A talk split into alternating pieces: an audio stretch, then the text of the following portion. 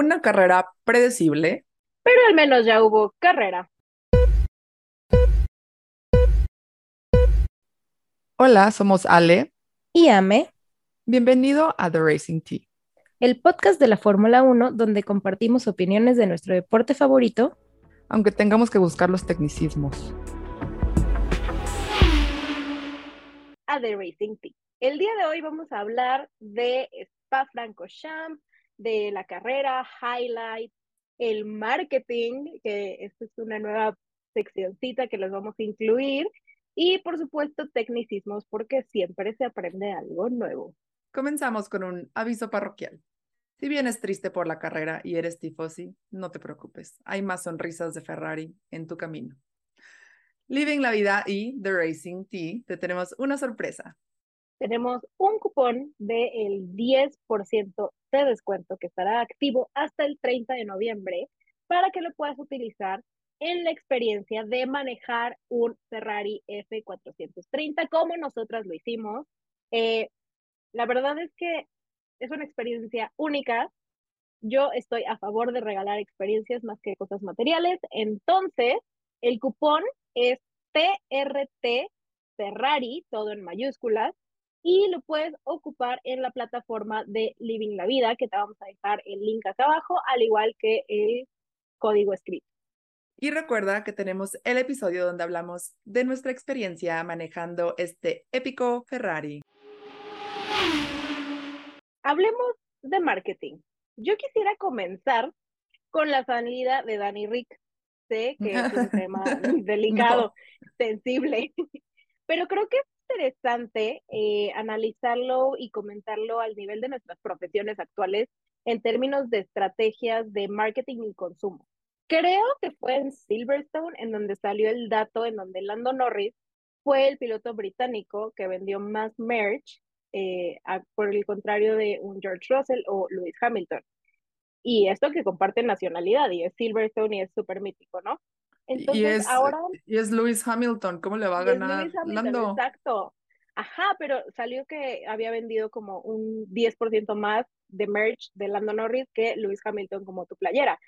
Exacto. Está preciosa esa playera de Puma México. Es muy bonita, gracias Puma. Es muy bonita, gracias Puma. pero bueno, el caso clínico aquí es que McLaren, como equipo consolidado, es uno de los que a mi persona, personalmente creo, que tienen el mejor driver branding. O sea, como que tienen este, cuando era Lando con Carlos, era un driver branding gigante ante el fandom de Carlando, ¿no?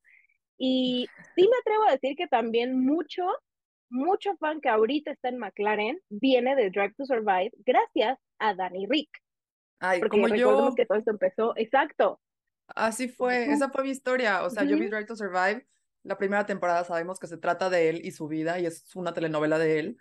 Entonces es de que, ay, mira, qué personajes tan interesantes y este jovencito tan simpático. Ya, me cae bien porque siempre está feliz y es chistoso. Entonces ya se va, estaba en Red Bull, ay, se cambió. Ahora sigo a Renault, más o menos. Ahora se cambió a McLaren. Ok, ahora estoy de McLaren, porque ahí vamos detrás de que queremos a Danny Rick. Bueno, yo. Y eso, eso siento que está muy bien, porque aparte, a ver, se sabe que Drive to Survive no es un show de Fórmula 1, es el show de Danny Rick. Y está, estamos bien también con eso.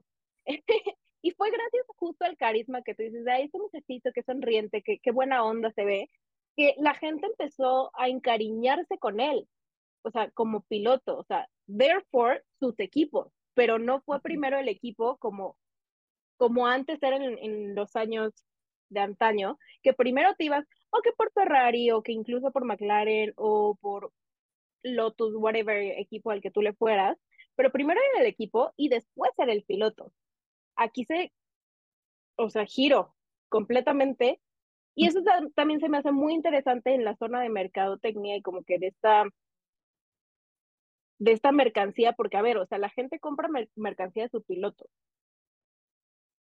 Tú, tú compraste mercancía de McLaren, pero de Danny yo No, yo no compré de McLaren, nada dice solo McLaren, todo tiene un 3. Bueno, tampoco son tantas cosas, pero es un 3 porque son de Danny Rick en McLaren. No tengo nada solito. Entonces, esto me lleva a mi observación de, y no necesariamente para todos, porque no, no me vayan a, comer de, no, estás generalizando, nos estás este, atacando a todos. No, no, no, no.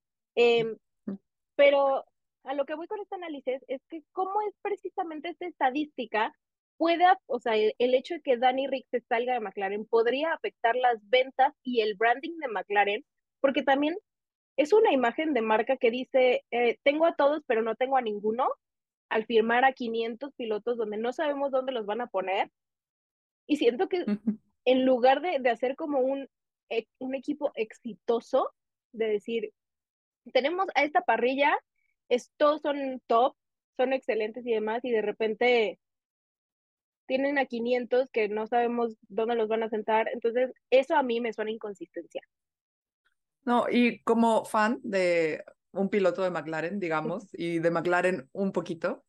Este, si quedaron muy mal, se ven mal de cómo tratan a tu piloto favorito dentro de un equipo y lo vimos en los comentarios que todos lo hacían en sus, en sus publicaciones de Instagram, de mensajes de odio, bueno, no odio, pero sí les decían de que no subas fotos de Danny Rick después de lo que le estás haciendo y porque lo usan para para PR y para tener likes y comments, si lo están tratando pésimo. Y yo, mm, Mira, no voy a decir nada, pero, pero tienes razón. Y yo espero que, que McLaren haya hecho un análisis eh, enfocado en lo que tú dices. Me imagino que sí. Em, porque sí creo que representa una gran parte de sus ventas de merch, el lado Danny Rick. Y no sé qué tanto Oscar Piastri, al menos en un principio, pueda hacerlo. No sé mucho de él en cuanto a personalidad, no sé si es carismático, no sé si, no sé qué vibra trae. Se ve seriecito por lo poco que yo he visto. No, mira, veremos. Sí, o sea, siento que es como también cómo va a reaccionar junto con Lando, si va a ser esta mancuerna de pilotos jóvenes y van a estar tiernas, porque a ver, Danny Rick tiene este fandom de que viene de Red Bull, viene de Renault y se han cambiado con Danny Rick. Pero Oscar pues tiene fandom de Fórmula 2, de las personas que ven Fórmula 2 y de las personas que sí han seguido su carrera, pero al final no es un fandom nivel Daniel Richardo. O sea, para nada. No podemos compararlo, ni siquiera Carlos Sainz.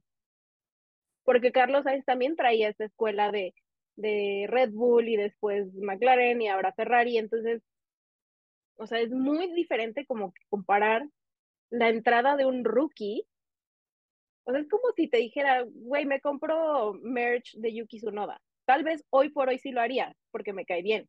Ay, porque lo queremos. Ajá, ya lo quieres. porque lo quiero. Pero en un principio de temporada es como, ¿y este quién?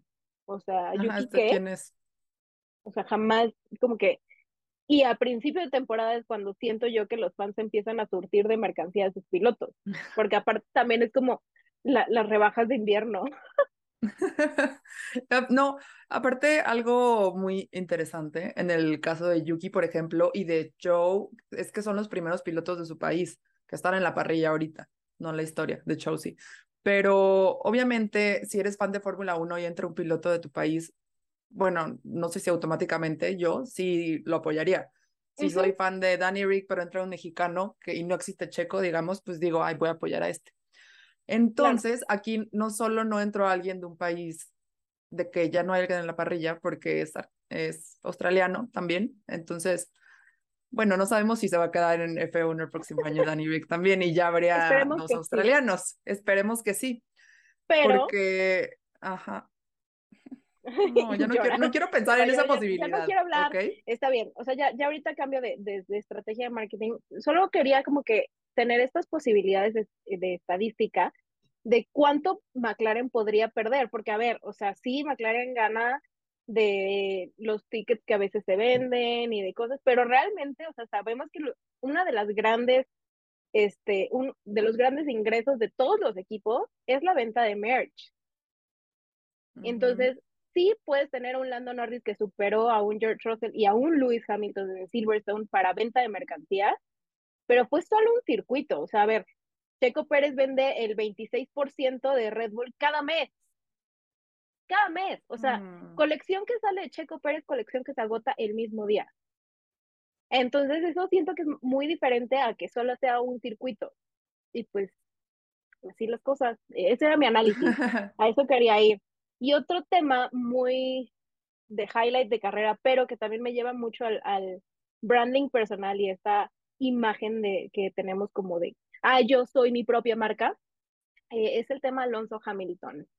Que mira, donde hubo fuego, cenizas quedan y en Spa hicieron brasa. No, es que ahí yo me enteré, yo sí soy muy nueva, para los que son nuevos también y no saben que yo soy nueva, yo me enteré este fin de semana que tenían problemas Alonso y Hamilton en el 2007. Y, o sea, fue, wow, crash para mi vida, me abrió los ojos. Ya tengo abierto en YouTube un documental sobre la temporada 2007 de Fórmula 1 porque quiero ver esa, o sea, vi un teaser de que de qué se trata y ya muero por verlo todo.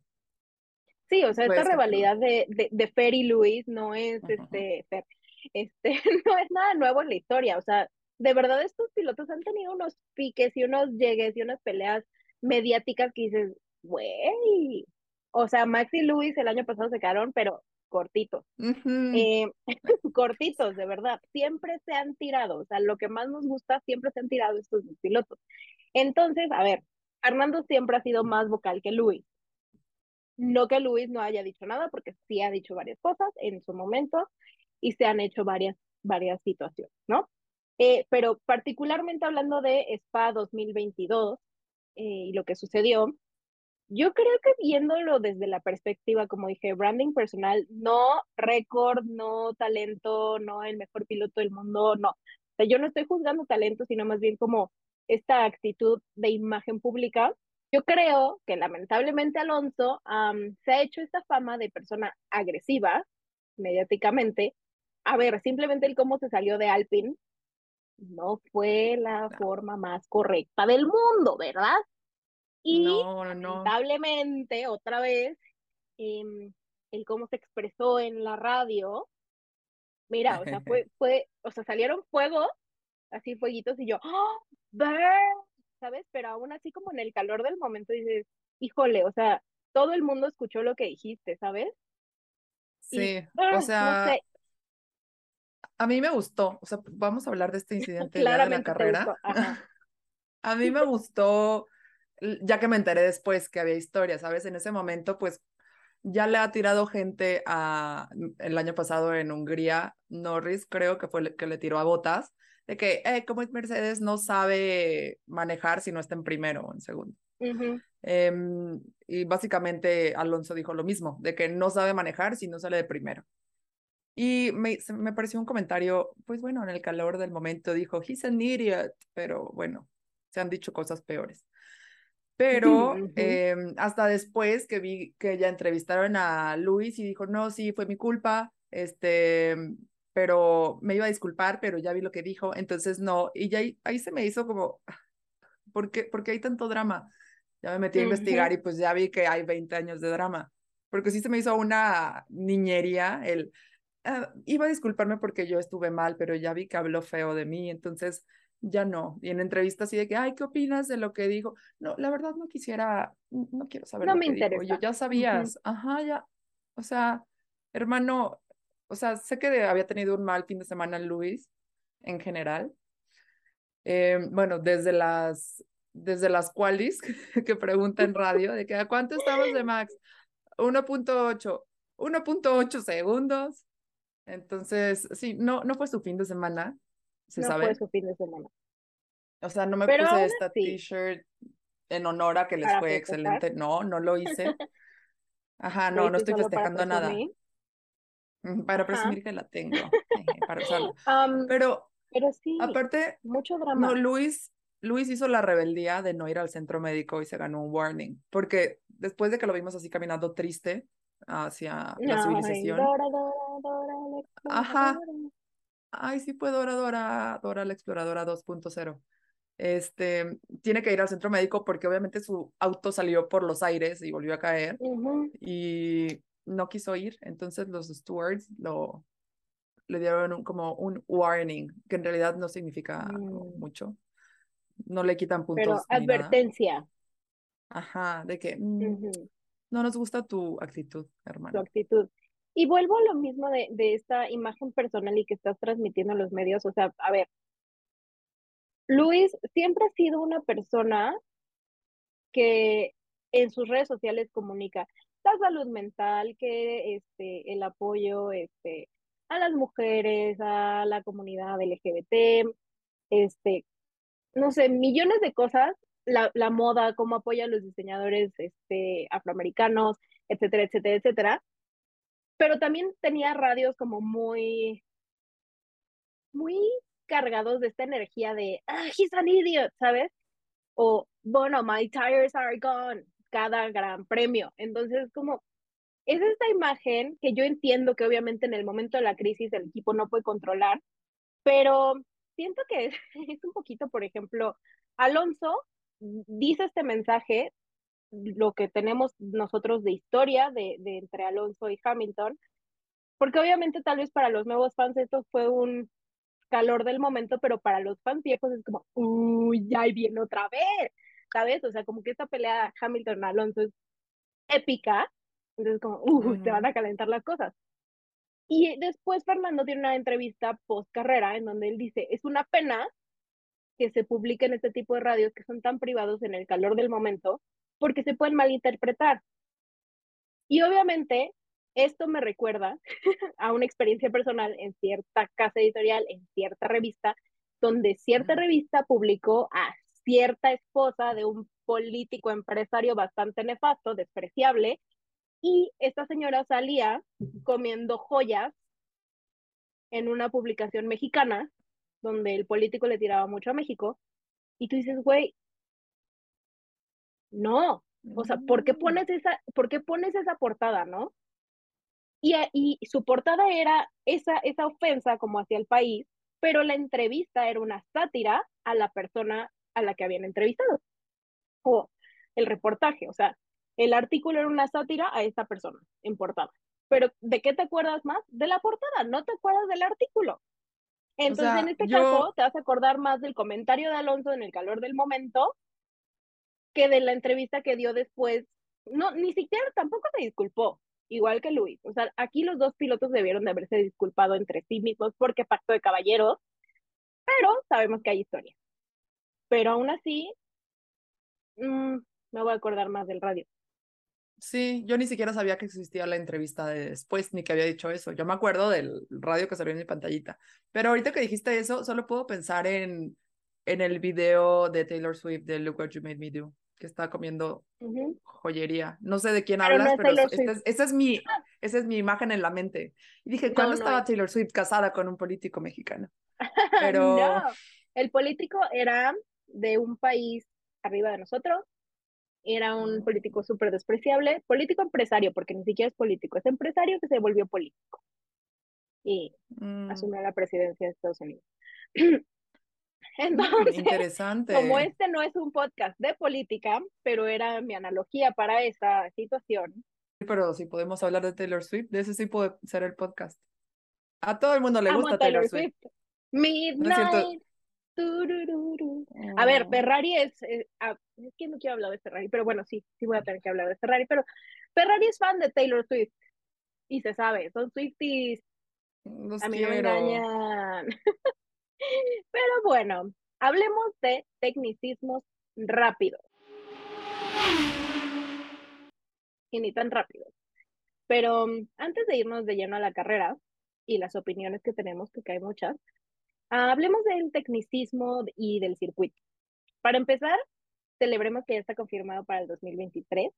No que alguna vez haya yo dudado de su permanencia, pero como muchos lo hicieron, pero bueno, festejemos. Sí, o sea, fue una gran, una gran amenaza, pero pues yo no creía que lo fueran a quitar. Es como Mónaco, ¿no? Que cada año amenazan de que ya no. Pero... Exacto. Mira, yo sé que el año pasado fue una pesadilla, de veras que sí lo sé, pero basarse en una sola carrera es como juzgar al libro por la portada. O sea, no, no se hace. Vuelvo a lo mismo de la riqueza de la historia de este deporte. Y por eso, por eso también sabe mejor la, la discusión Luis Fernando Alonso, la historia. Lo voy a dejar sobre eh, la mesa. 100%. Tengo que educarme sobre esa temporada mucho. Esa temporada, la verdad, es de mis favoritas, la 2006 y la 2007, mira, joyas. Em, pero me voy, a, me voy a ir a las modificaciones que nuestro gran amigo Jarno Zafeli hizo en, en Spa con su empresa Dromo, que para empezar, yo quiero hablar de que el año pasado que hicimos una entrevista con él sobre Sandboard, que fue quien se encargó también de modificar todo el circuito de los Países Bajos, eh, hablamos del caos que fue Spa, porque fue justo después de esta carrera de cuatro horas que duró una, dos vueltas. Sí, atrás de un safety car.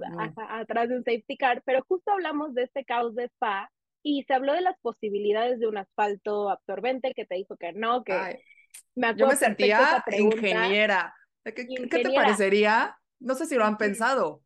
Tal vez para spa, un asfalto absorbente. No, no sé, piénsalo, ingeniero civil. Yo aquí te lo dejo. ¿qué, ¿Qué opinas de poner coladera? Ajá, ¿eh? No lo sé. Que ya no nos vuelva a pasar en Spa 2021. Te lo voy a poner ahí. Mira. Pero me encantó que hablamos de esto y que él qué haría si le tocaran hacer las modificaciones del circuito. Y yo no sé, Rick, pero a mí me suena como que manifestamos que Yarno hiciera, hiciera esa modificación.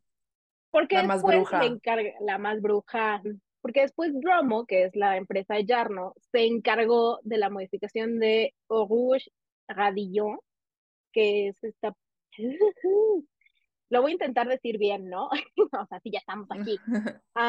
bueno, estuvo a cargo de la modificación de Rouge y Radillon, después también estuvo a cargo de Bruxelles y de Speaker Corner, pero más enfocado a Rouge y Radillon, ¿no? Esta parte, porque también recordemos que el año pasado la zona debajo de esta colina fue de las más afectadas por las inundaciones previas a Spa. Y uno de sus retos más grandes, según Yarno, era mantener la adrenalina original de las curvas y la pista y pues agregar las innovaciones de seguridad que le pedía la FIA.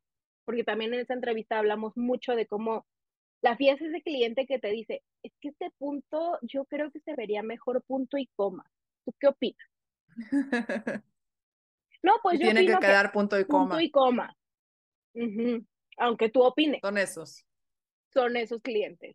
Y está bien.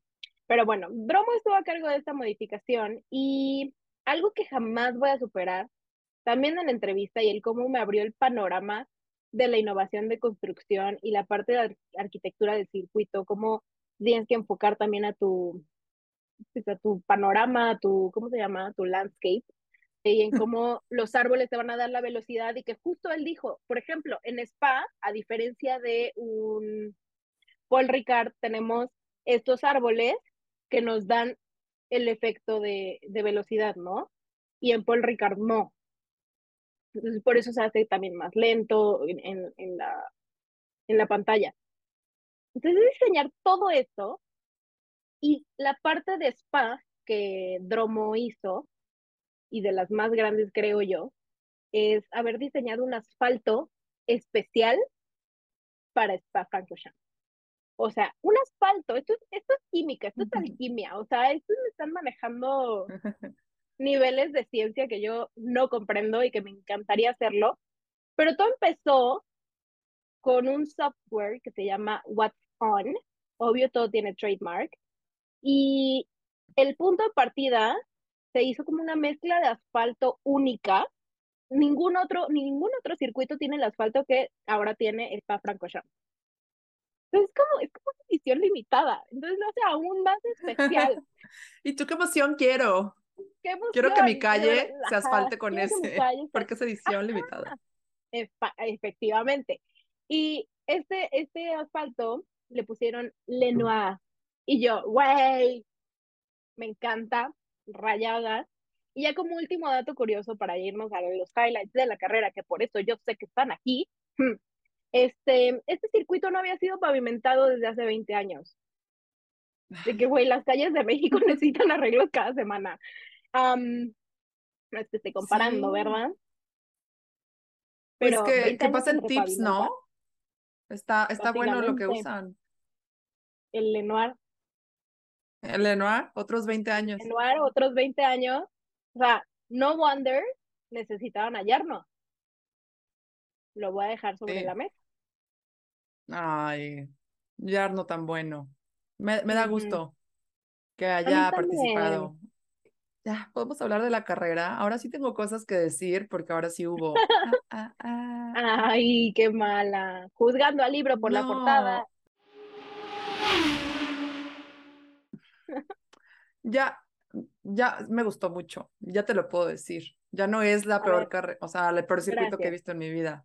Sí, tengo que confesarlo. Yo que tampoco fue la mejor carrera. Lo entiendo. No, pero me gustó mucho porque puedes ver, no sé si es gracias a Yarno, pero justo lo dice él, puedes ver la velocidad, no sé, siento que veía que iban muy rápido, veía cómo entraban las curvas, veía cómo rebasaban, que a mí me encantan los rebases, obvio. hubo demasiados, demasiados rebases de que yo perdía la cuenta. O sea, no, es un circuito en el que se puede rebasar, en el que van muy rápido. Hubo un choque no interesante. Bueno, ya hablamos de él. O sea, fue en la primera curva y ya no nos dio más, más que un Luis fuera.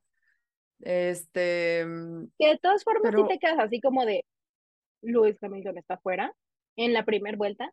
¿What? Sí, sí, pero yo pensaba como en todos los de atrás que habían tenido penalizaciones y que iban a llegar en algún punto adelante, según yo. Era lo que más me emocionaba. Entonces solo dije, ay, bueno, pues Luis está fuera, a ver qué pasa. Después mm, pasó algo que no me gustó tanto, que fue que, o sea, me emocionó y no me gustó, pero fue, hay una dualidad ahí. Eh, me recordó mucho a Luis cuando remontaba de que del lugar 14 y ganaba tu mm. tío Supermax. Que, mm, ya sé sí, sí, o sea, es increíble, excelente, guau, que haya quedado, o sea, haya llegado adelante en 13 vueltas o 11 vueltas, no sé cuántos fueron, pero eso solo significa que las siguientes 33 vueltas yo ya sabía quién iba a ganar. O sea, eso sí, me gustó porque, wow, Max, eres un genio.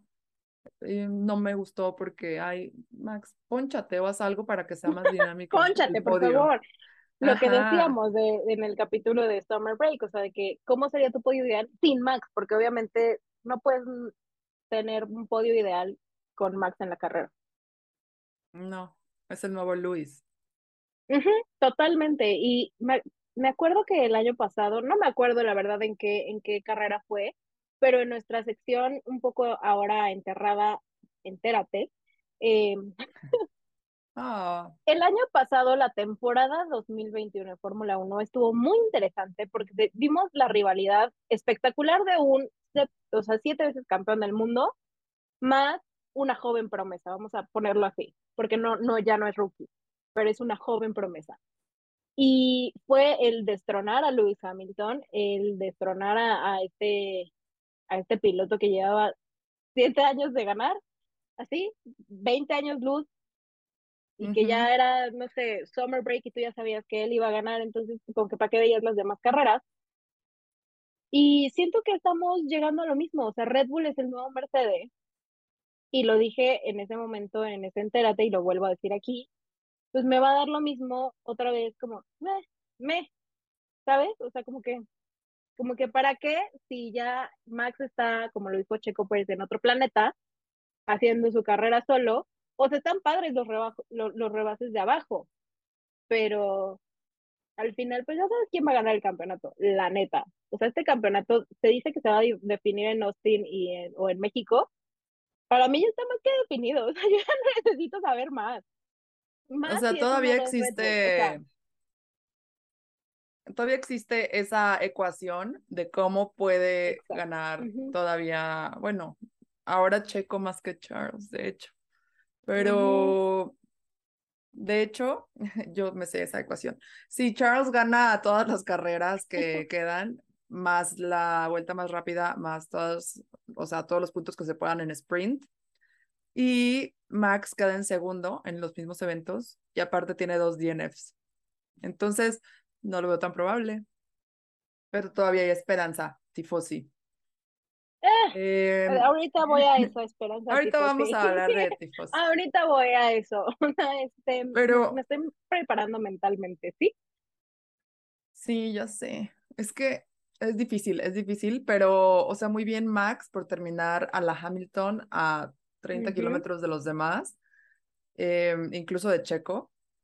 Y solo estoy de acuerdo con un meme que vi que para meterle más diversión a la próxima carrera, yo creo que Max debería empezar una vuelta antes, o sea, todos salen y ya después, unos, no sé. Sí, él debería minutos después, yo creo. Ajá, sí. Sí, para que le meta diversión, porque si no, o sea, y, y, aún así ganaría, ¿qué estoy diciendo? Entonces, este, mm, aquí hay algo que también quería comentar, que no sé si tú lo notaste, pero siento que todos o el 90% de los pilotos se le quitaron del camino a Max. Sí. Porque todos dijeron, aquí no es mi pelea de que, ah, ya, ¿para qué? Sí. Entonces, yo sí vi a muchos de que, ma, ma, o sea, nadie le hizo la lucha para nada. Es que a eso voy también, como en años pasados, o sea, nadie le hacía la lucha a Lewis Hamilton, o sea, era como, pues no es mi, no, es mi pelea, pásale, date. O sea, no es que no sean grandes pilotos, porque la verdad es que remontar de un veinteavo lugar, treceavo lugar, se ha de ser un gran trabajo, pero no, realmente no les implicó ninguna pelea, no es como que, ay, me peleé con, con este durante toda una vuelta y ya después sí me dejó pasar, ¿sabes? O sea, que es como, por lo menos saben un poquito más difícil. Sí, un poquito, un poquito. Obvio, por eso ya en, o sea, al principio ya estaba en primer lugar, porque hasta Checo se le quitó de enfrente, bueno, no, no se le quitó de enfrente, pero el jovencito en radio de que estamos perdiendo mucho tiempo, ¿no? Y yo, ¿para qué quieres ganar tiempo si ya sabes que nadie va a llegar? O sea, en cuanto tú vas a Checo, te vas a ir volando, ¿para qué quieres tiempo?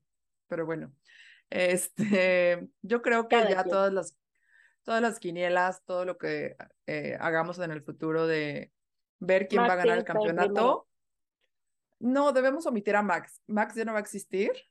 Ah, solo de Max para abajo. Estamos cancelando a Max, ok. Ajá, al parecer estoy cancelando a Max, ya no quiero que gane tanto. Ahora yo voy a decir, ¿quién crees que gane? Ay, pero vas a ver, no, vas a ver si pierde. Ya voy a decir, ay, pobre Max, estuvo tan cerca, ya voy a ser, ay, maxista. Como ahorita ya soy de Hamilton. ¿Quién diría? Me encanta que tú vas cambiando así como el juego de las sillitas. Mm, esta sillita me gusta este domingo, aquí me quedo. Mira, es divertido. Yo creo que así vives tanto. mejor. Sí. sí, porque eso nos va a llevar. Eso nos va a llevar al sufrimiento real. al sufrimiento real. Es que. A la estrategia de Ferrari. Question. Hola. no quiero hablar de esto. se rehúsa, se va haz el podcast tú sola. Y yo, mm, Amelia, estás ahí, cuestión. Eh, no sé, siento que después de todo lo que han hecho mal, eh, sí hubo una plática interna en Ferrari y mm. dijeron, dijo Charles, es que no puedes tomar las decisiones por mí. Y acordaron, literal, de que en su minuta de acuerdos, vamos a preguntarte todo. Y ya, nosotros dimos el ejemplo de eso en práctica, de que, Hola, ¿cómo está el clima? ¿Está lloviendo? Pregunta. El otro, no. Hola, ¿quieres entrar a pit? Si quieres entrar, ¿qué llantas quieres? Pregunta. De que no, yo me esperaría. Box, box. Es como, ah, ¿están hablando el mismo idioma? O sea, yo, yo no entendí, no entendí qué pasaba. Voy a volver a hacer comparaciones con la vida cotidiana y, y cualquier parecido con la realidad es mera coincidencia. Si tú tu persona que me hizo esto estás viendo es mera coincidencia, no es experiencia personal. Este, digamos que en tu zona de trabajo, se toma el té, eh, en tu zona de trabajo llega alguien que no es precisamente tu jefe, pero está ligeramente arriba de ti o su función en la empresa complementa lo que tú estás haciendo por la compañía. Y de repente esta persona te pregunta cómo debe hacer su trabajo para que tus resultados puedan ser óptimos. Es como, brother, yo estoy haciendo mi luchita desde mi cancha, desde mi cockpit, desde mi cubículo y tú tienes más información que yo porque tú eres mi project manager. O sea, tú sabes, tú sabes eh, lo que quiere el cliente. En este caso, el cliente somos los fans. Y tú piensas, yo ejecuto. Y eso no pasó. Entonces, si le están cargando la mano a un solo trabajador, como o a dos en este caso, porque también a Carlos así de, ah, ¿qué quieres? Ah, eh, no sé qué. O sea, no sé, de verdad no sé, ya, ya no sé qué opinar, porque aparte lo sigo queriendo, ¿sabes? O sea, no es como que, güey, voy a dejar de ser y solo me voy a enojar. Solo me enojo, pero no, no, no dejo de ser tu fan. O sea, no dejo de querer al equipo. Y es como, güey, ¿qué me está pasando? O sea, Enzo Ferrari se está retorciendo en su tumba. Sí, es como de que, ¿por qué los quiero tanto, pero por qué me dañan así? ¿Por qué me hacen sufrir? Exacto. Es una relación bastante tóxica. Creo que sí, pero, ah, pero cuando ganen, vas a ver. Mira, lo que no ha fiestado Amelia de, de años atrás lo va a hacer en ese momento. Así que creo que todavía falta un rato, pero. Mira, va, tenemos tiempo para que practiques. Tenemos tiempo para que practiquemos. Sí, se me hace un caso muy triste, el caso de los Carloses. Eh, sí creo que están dando todo lo que pueden. Eh, su coche da para mucho. Bueno, este fin de semana no se les acercaban al Red Bull, pero la estrategia me da tristeza porque yo había visto, o sea, sabía que en las épocas de Vettel en Ferrari hubo, eran grandes problemas de estrategia. Le pasó a Vettel lo mismo que a ti te pasó en tu trabajo. entonces, sé que eso fue una gran parte de que influyó en su salida. Y yo, yo suponía de que... ¡Qué casualidad! Yo también me salí de ese trabajo. Ah, ¿Ves? Tal vez no va por ahí cómo se hacen las cosas. Pero eh, pensé que tal vez por perder a un campeón del mundo, alguien se puso las pilas ahí dentro y dijo, no, ¿sabes qué? Tenemos que mejorar. Pero, pero no, no lo he visto. No. Si estoy honesta. No se ve, y que la verdad, o sea, por ejemplo, con Vettel, no tenían tampoco así como que digas, ay, el coche súper competitivo del universo, o sea, lo tuvieron y después les metieron como esta pequeña demanda y entonces ya se fueron para abajo, pero esa es otra historia como para otro capítulo especializado en Ferrari, pero mm, con Vettel, por ejemplo, no eran tan, tan competitivos como lo podrían ser ahorita, como lo podrían ser ahora. como lo fueron en las primeras tres carreras, algo así, de este año. Exacto, yo, demonios, brother, o sea, no tienes un gramo de estrategia. Y mm. recordemos, recordemos que Fórmula 1 es estrategia, trabajo en equipo, los pilotos, el coche, la innovación, o sea, todos son engrane. Y si uno falla, sí, no gira la máquina. Adiós campeonato. O sea, no gira. Literal va a terminar siendo Mercedes Red Bull. O sea, mi corazón se parte en 24 mil pedazos, pero así va a ser. Pero mm. ya no quiero hablar de no Quiero. Pasemos de cosas, hablemos de cosas más bonitas. Como Checo Pérez. Em, sí, que le fue muy bien. Le fue muy bien, me parece extraordinario lo que hace en general. Considero que el tener tantos años de experiencia en tu currículum puede darte pros y contras. Y a un nivel tan gigantesco como lo es la Fórmula 1. Por ejemplo, los jóvenes talentos, llámese Charles, llámese Carlos, llámese Lando, George, Alex Albon, quien quieras de esa generación. Eh, su frustración viene de que las cosas no les están saliendo como ellos tenían planeado en su cabecita en Fórmula 2. Pero siento que al final, pues ellos no tienen más de 200 carreras empezadas, como lo es Checo.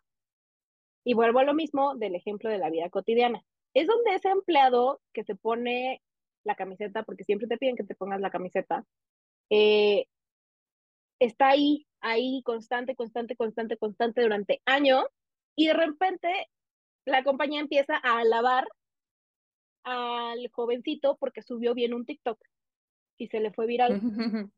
y tú, pero ese jovencito subió bien el TikTok porque yo le enseñé o algo así, o sea, ajá, ¿y yo qué?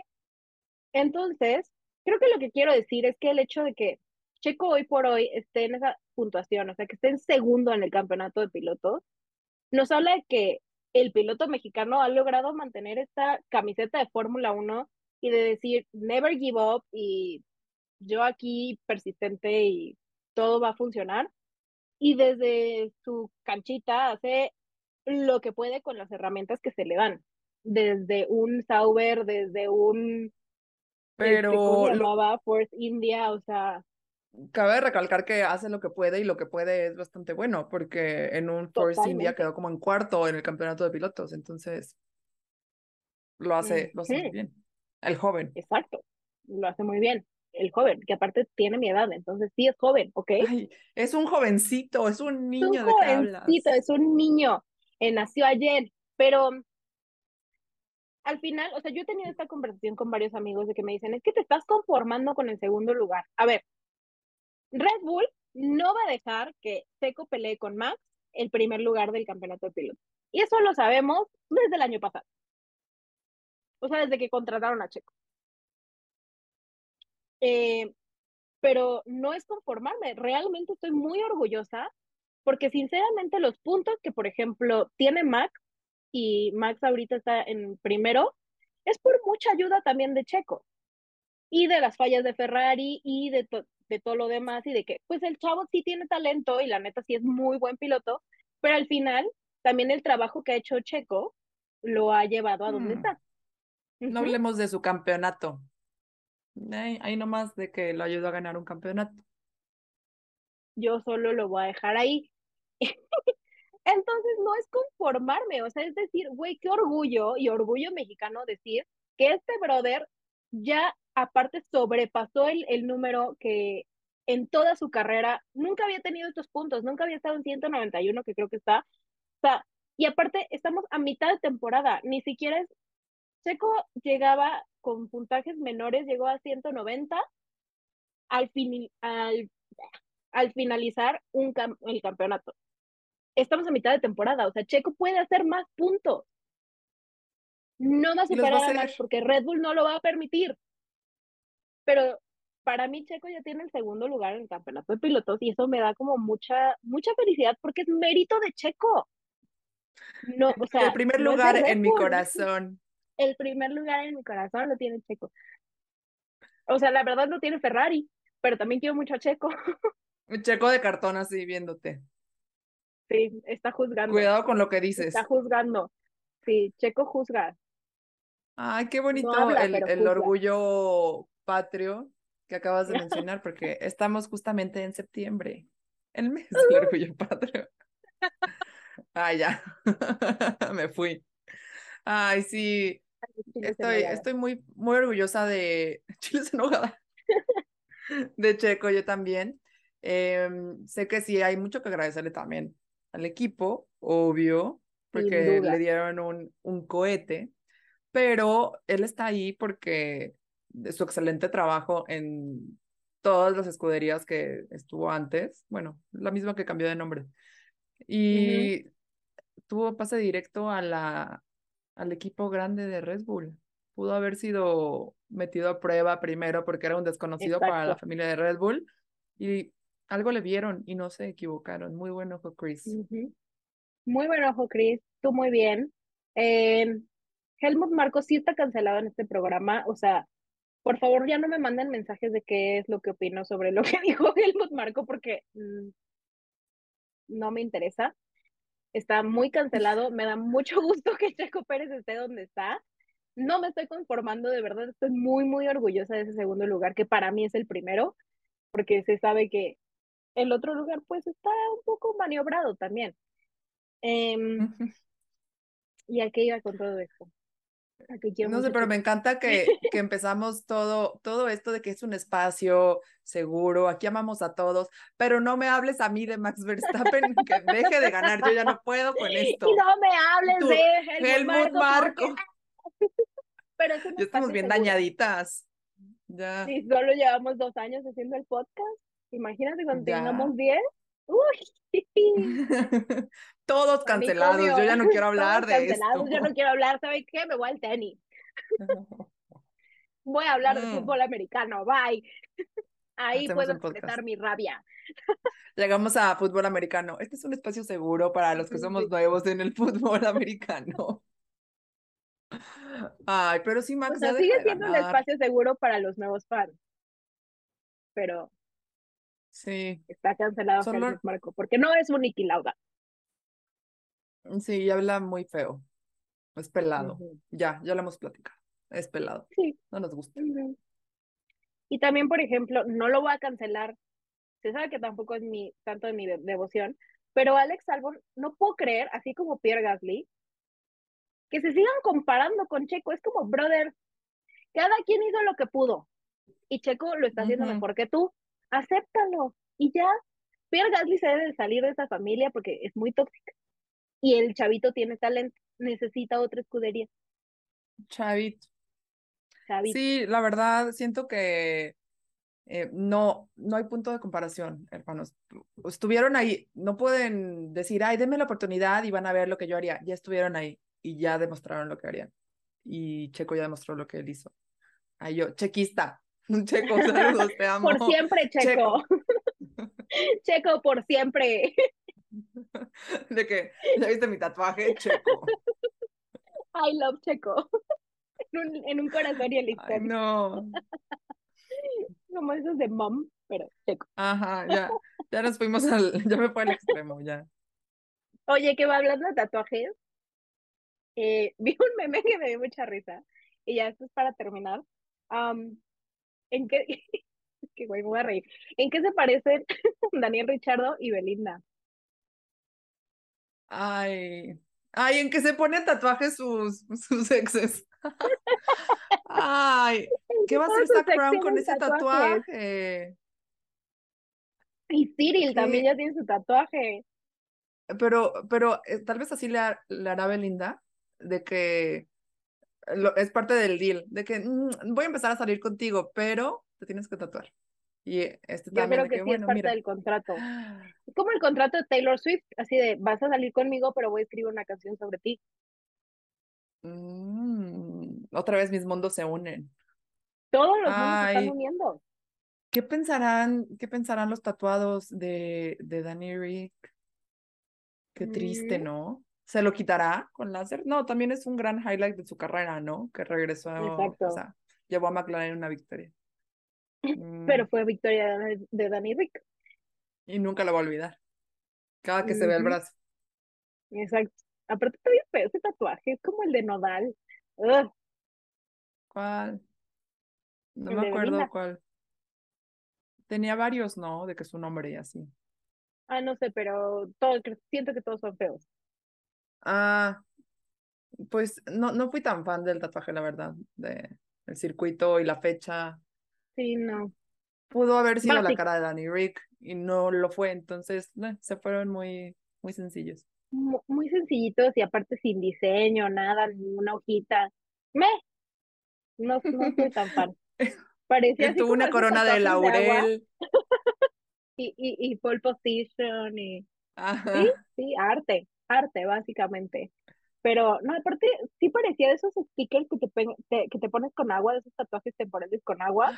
Sí, los O que sea, en las galletas ujú, exacto. Yo me sentía bien rebelde cuando me ponía mis, también, mis en quinto de tatuajes. primaria. Sí, sí, sí, en quinto de primaria. Yo, ma, mira, me puse un tatuaje. Y ya cuando llegué con mis tatuajes, de, ma, mira, me puse un tatuaje. Mi mamá así de, bueno, ¿y qué significa ya? Obviamente le conté y ya, ay, qué bonito. Entonces, te amo, mami. Pero bueno, am, sí, Sambor. Uh, Jarno, gracias por darnos este circuito. Uh, Sí, Eh, ojalá que es ya, que ya se pueda rebasar más esta vez. Por favor, yo quiero ver acción. Denos acción.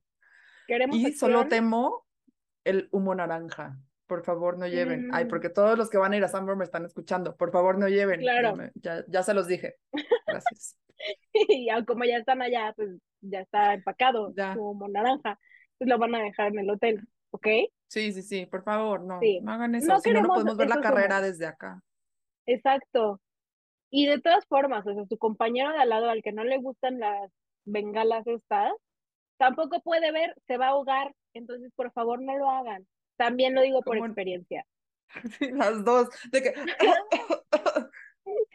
Sí, no sí, podíamos güey. ver nada. No podíamos ver nada, yo me estaba ahogando, o sea, yo sentía gas lacrimógeno así en mis ojos, y mis ojos son bien delicados, de veras, toda la, se- la, la semana después del Gran Premio de México, como si tronaron esta, esta bengala al ladito de nosotras, literal, mis ojitos lloraban todos los días, entonces, por favor, cuidemos el medio Tal ambiente, vez. cuidemos la salud de nuestros compañeros de grada, nuestra propia salud, porque no sabes lo que estás inhalando, entonces, no lleven humo.